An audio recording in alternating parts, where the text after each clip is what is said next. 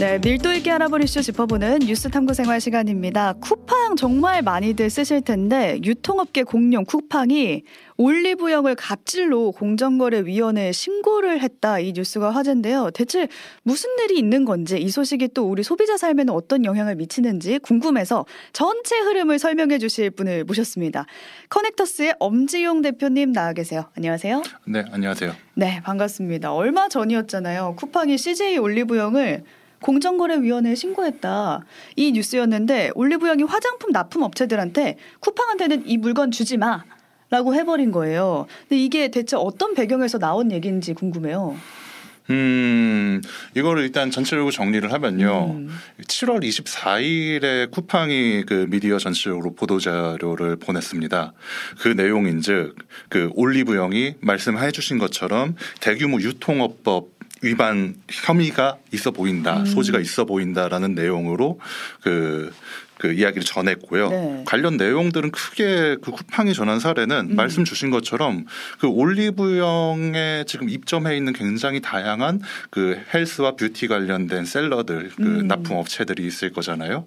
그런 업체들을 쿠팡에도 팔 수 있고 사실 뭐 지마켓 뭐 그 11번가 이런 네. 데서 다팔 수 있는 게 맞잖아요. 그렇죠. 그런데 그런 데다가 그 납품을 하는 거를 음. 올리브영이 막았다라는 거고요. 음. 거기에 대한 구체적인 사례로 크게 세 개를 쿠팡은 그 주장을 그 관련 사례를 전달을 했습니다. 네. 그세 개를 좀 보니까 어떤 내용이냐면 그 기존의 그 올리브영이 납품하는 업체가 쿠팡에 납품할 거라고 계획을 좀 알리려고 하자 음. 그 매장에 진열되는 상품들의 규모가 있을 음. 거잖아요. 네. 그 상품들의 규모를 좀 축소를 하겠다라고 아. 뭐 협박을 한다 뭐 이런 표현을 좀 쿠팡이 썼고요. 그냥 예를 들어 올리브영의 한칸 정도를 차지하고 있던 네. 그 제품이었는데 어 너네 쿠팡에다 납품하면 우리 반 칸으로 줄일 거야 이런 식으로 협박을 한 거군요. 그렇죠. 네. 쿠팡 쪽의 주장에 따르면 그런 맥락이 음. 있고요. 그리고 또 두 번째로는 그 쿠팡에 납품하는 어떻게 보면 전에 있는 거랑 음. 사례가 좀 비슷한 경우일 수 있는데요. 납품하는 입점 상품이나 품목들의 수량을 축소를 하겠다라는 어. 경우가 있었고요. 네.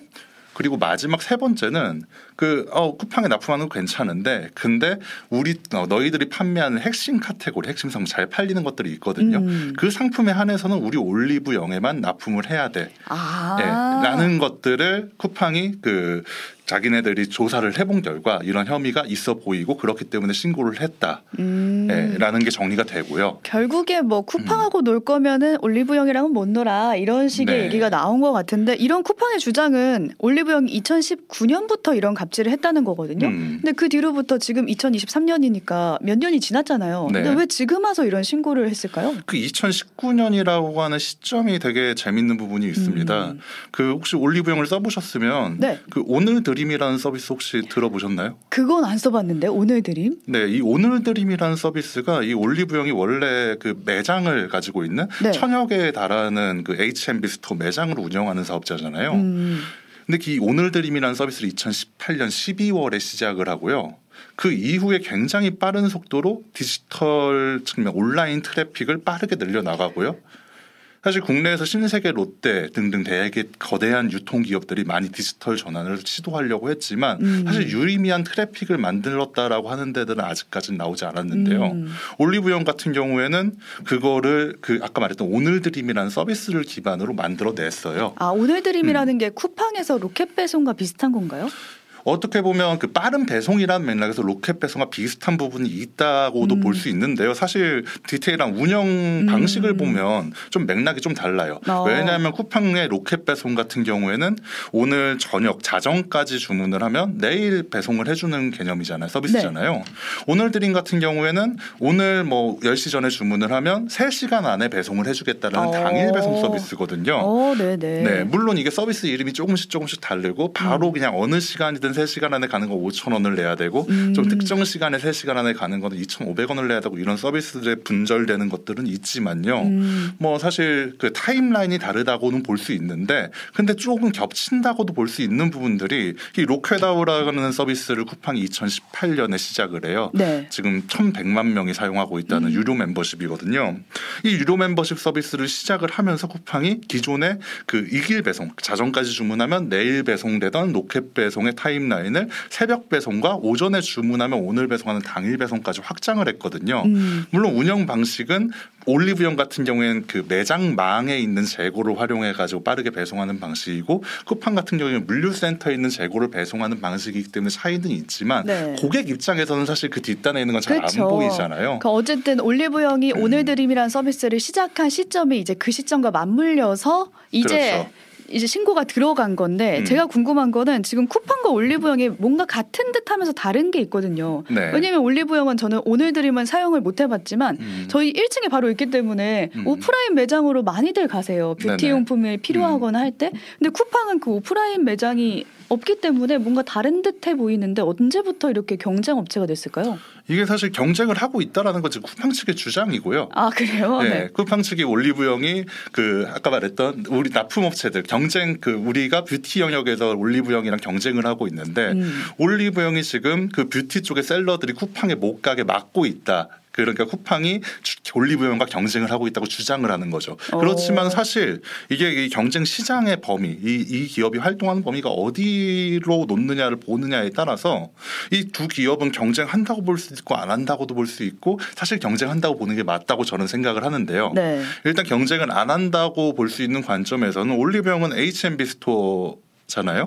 그러니까 이 매장을 놓고 보면 쿠팡은 오프라인 매장을 지금 운영을 하지는 않는단 말이죠. 음. beauty를 판매하고 있는 건 맞지만요. 그럼 H&B store 쪽엔 경쟁자가 누가 있었느냐? 올리브영 이전에 그 GS 리테일이 운영하고 있는 랄라블라라던가 아, 롯데 네네. 쇼핑이 운영하는 롭스라던가 그런 거 있었죠. 뭐 요즘 안 보일 거예요. 네. 왜냐하면 작년에 다 철수했거든요. 아 그런 업체들도 있었는데 네. 근데 저는 궁금한 게 쿠팡이 왜 굳이 공정위 신고까지 하면서 올리브영과 이렇게 경쟁 구도를 만드는 데 집중을 하느냐 이 부분인 것 같아요. 그게 좀 굉장히 좀 흥미로운 음. 부분들이 있어요. 사실 그 갑질 이슈를 쿠팡이 제기하긴 했지만 네. 쿠팡 또한 어떻게 보면 셀러들의 입장에서는 되게 슈퍼 갑의 위치에 있는 음. 그러니까 수수료로 본다면 로켓 배송 같은 경우에는 지금 뭐 정확하게 수수료가 아니라 매입이기 때문에 그렇긴 하지만 한 40%가 넘는다는 평가를 듣고 있고 납품가와 관련해서도 계속해서 갈등들이 나오잖아요. 음. 그러니까 쿠팡이 이거를 조금 더 올려봤다. 너희들이 받는 것보다 내가 받는 파이들을 좀 더 많이 가져가겠다라는 식으로 납품 업체들과의 갈등들이 계속 이어지고 있고 음. 사실 지금 공정위 신고도 하나 들어가 가지고 그 LG 생활건강과 엮인 것들이 33억 원 정도의 과징금이 부과가 됐고 음. 이거 관련해서 항소해 가지고 소송도 진행되고 있는 건이 지금 엮여 있거든요. 네. 그런 상황에서 쿠팡이 왜 굳이 올리브영을 같이 타고 들어왔냐. 사실 이건 자포가 아니냐. 음. 왜냐하면 그들 입장에서도 갑질해서 자유로울 수 없는 업체인데 그리고 관련돼서 조사를 받고 있는 것도 사실이고요. 왜 그럴까요? 그런 부분에서 이 쿠팡이 최근에 던지고 있는 메시지를 좀 주의 깊게 바라볼 필요가 있어요.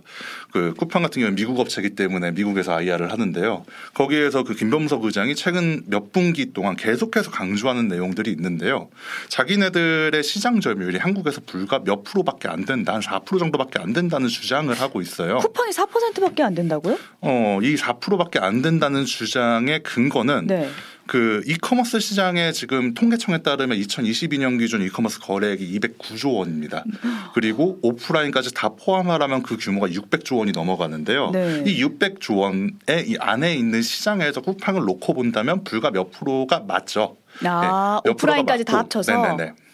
아. 그리고 그렇기 때문에 우리는 쿠팡은 그 옆에 있는 네이버나 뭐 지마켓이나 음. 11번가나 이런 데랑 경쟁을 할 뿐만 아니라 뭐 이마트나 롯데랑 경쟁을 하고 있다. 음. 그렇기 때문에 그때 좀 미디어에서 좀 유행하는 말 신조어가 이마 로쿠 뭐 이런 말이 나오기 시작을 해요. 이마트 로. 롯데 쿠팡. 아 네네. 네, 이세 개를 놓고 봤고 또 심지어 매출로도 분기 매출이 쿠팡 매, 쿠팡이 이마트의 매출 넘어가기도 했거든요. 음. 시점이 어, 열, 그 얽히면서 쿠팡은 이들과의 경쟁 구도를 계속 강조하는 모습인데 왜왜 굳이 왜 이런 이런 메시지를 강조하느냐를 좀 유심히 볼 필요가 있어요. 음. 왜 그러냐? 쿠팡 같은 경우에는 이 또이 공정거래법에 보면 시장 지배적 사업자를 규정하는 그 내용들이 있는데요.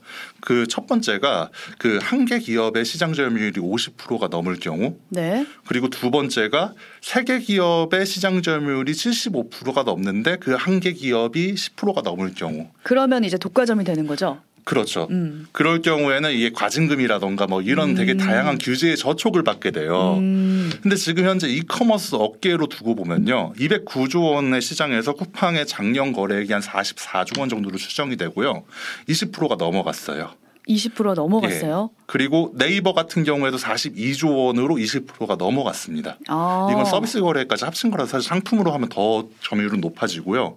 그리고 이마트 같은 경우가 한 그 SSG랑 쓱그 그리고 지마켓이랑 옥션 이런 거 다 합쳐가지고 한 22조 원 됩니다. 그러면 이렇게만 합쳐도 75% 50%가 넘었죠. 네, 가까이 가고 있는 듯한데요. 네, 50%가 넘었고 음. 이제 75%가 가까이 가고 있으니 사실 이거의 판단 기준을 어디에 놓느냐에 따라서 이미 넘었다고 볼 수도 있을 것 같습니다. 음. 사실 이 여기에서 배달의 민족을 지금 이야기를 안 했는데 음, 통계청에서는 이커머스 서비스 거래액 중에서 음식 서비스, 음식 배달 거래액을 또 포함시키는데요. 배달의 민족 같은 경우는 거래액이 이미 지마켓을 넘어갔거든요. 음. 그런 것들까지 감안을 한다면 사실 조만간 임박한 75%가 됐을 경우에 향후 쿠팡이 확장을 할 때 이런 규제에 대응하는 데 필요한 여러 가지 골치 아픈 거리들이 생길 수 있기 때문에 음. 그것들에 대한 판단 기준들을 되게 넓혀 놓는 작업들이 지금 들어가고 있다라고 생각을 하고요. 네. 그런 상황에서 다시 돌아와서 올리브영을 왜 지금 건드리고 있느냐?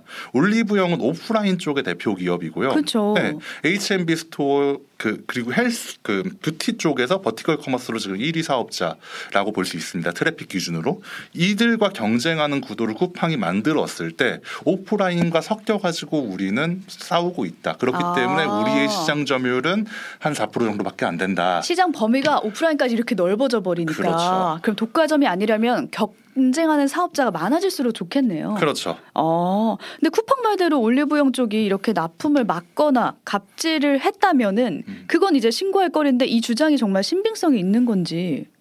그것과 관련해 가지고는 음. 저희도 좀 그 미디어니까 관련해 가지고 취재를 했고 얼마 전에 콘텐츠도 작성을 했었는데요. 네. 그 내용 일단은 저희가 올리브영이랑 쿠팡이랑 동시에 입점하는 몇몇 판매자들을 좀 물어본 결과 음. 관련해 가지고 이 갑질을 그 납품을 막았다라는 이야기까지는 수집을 하진 못했는데요. 네. 그렇지만 아까 이야기했듯 쿠팡뿐만 아니라 올리브영도 이쪽에서 워낙 독보적인 플레이어인지라 음.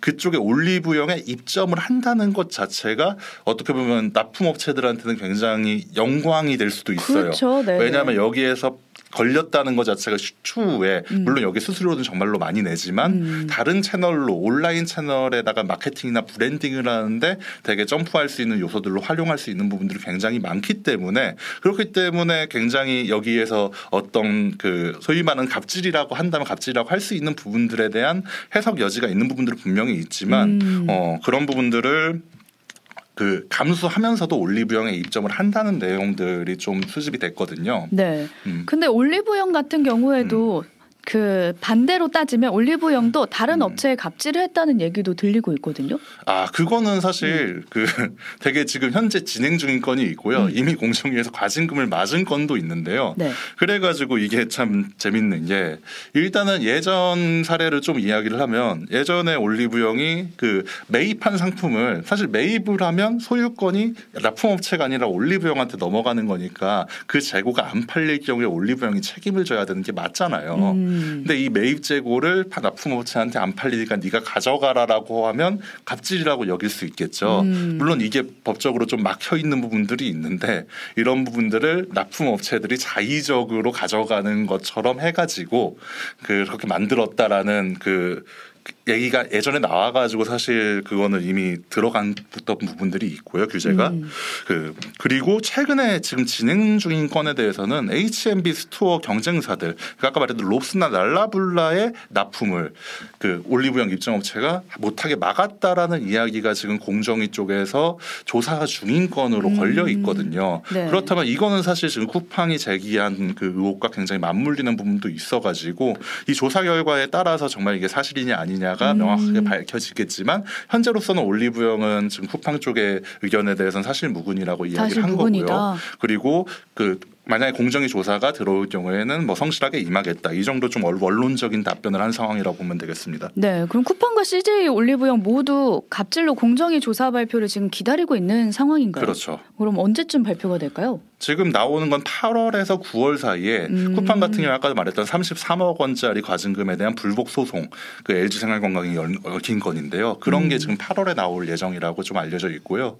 그 올리브영 같은 경우에는 아까 말했던 H&B 스토어에 대한 납품을 막았다. 이 음. 납품 갑질에 대한 의혹이 9월 중에 발표가 나올 예정으로 알려져 있습니다. 근데 이게 지금 정리를 해보면 쿠팡은 온라인으로 치면은 이제 과점 상황인데 시장을 온라인만 따지느냐 아니면 오프라인만 따지 느냐에 따라서 과징금 처리가 완전히 달라지는 거잖아요. 그래서 올리브영을 끌어들여서 본인들의 온오프를 합쳐서 시장 자체를 키워서 법 적용을 받으려고 하는 거다. 이렇게 생각하면 될까요? 그렇죠. 이게 공정거래법에서 정한 아까 그 시장 지배적 사업자가 되느냐 마느냐에 음. 따라서 달라질 수 있는 부분들이 있는데요. 네. 사실 이게 올리브영 입장에서도 쿠팡에서 저렇게 해주는 게 뭐 저기 내부 인원들한테 확인해 본 결과 꽤 당황한 것 같긴 한데 예측하지 음. 못하고 그렇지만 사실 윗단에서는 이게 사전에 작전이 있을 수도 있겠다라는 해석도 있어요. 사전의 작전이라면 이제 그 두 업체들 간에요? 그렇죠. 왜냐하면 올리브영 입장에서도 나쁘지 않을 수 있거든요. 음. 왜냐하면 H&B store만 시장 파이를 놓고 보면 여기는 무조건 독점이에요. 음. 왜냐하면 다른 대, 그 대형 업체들이 지금 전부 다 시장에 사라졌으니까. 철수를 했고 네. 여기만 남아 있거든요. 그런데 이게 쿠팡이 경쟁 구도를 만들어 준다면 온라인 아. 시장으로 놓고 본다면 올리브영은 아직 아까 전에 말했던 beauty vertical commerce에서는 1등이라고는 하지만 쿠팡이 다루고 있는 어마어마한 거래액에 비해서는 굉장히 작은 점유율을 차지하고 있거든요. 음. 그렇다면 올리브영 입장에서도 이런 시장 지배적 사업자가 아니게 될 수 있다는 거죠. 음, 그럼 결국에는 이제 둘 다 이득을 볼 수 있는 구도로 지금 가고 있는 그런 상황일까요? 이게 공정위가 어떻게 판단을 하느냐가 정말 중요한 포인트가 될것 음. 같습니다. 이 그 이 쿠팡은 어디서 경쟁을 하고 있고 올리브영은 어디서 경쟁을 하고 있고 굉장히 어려운 문제거든요. 네. 사실 이미 다 섞여서 그 경쟁을 하고 있는 게 맞고 쿠팡은 특히나 beauty나 이런 그 패션, 명품 쪽 이런 vertical 영역들을 계속해서 강화를 하고 있는 상황이고요. 음. 오히려 그 vertical이라고 여겼던 무신사나 이런 데들도 패션 쪽을 다루다가 이제 beauty로 확장을 하고 심지어 컬리도 뷰티컬리라는 걸 냈잖아요. 이런 식으로 되게 많은 어.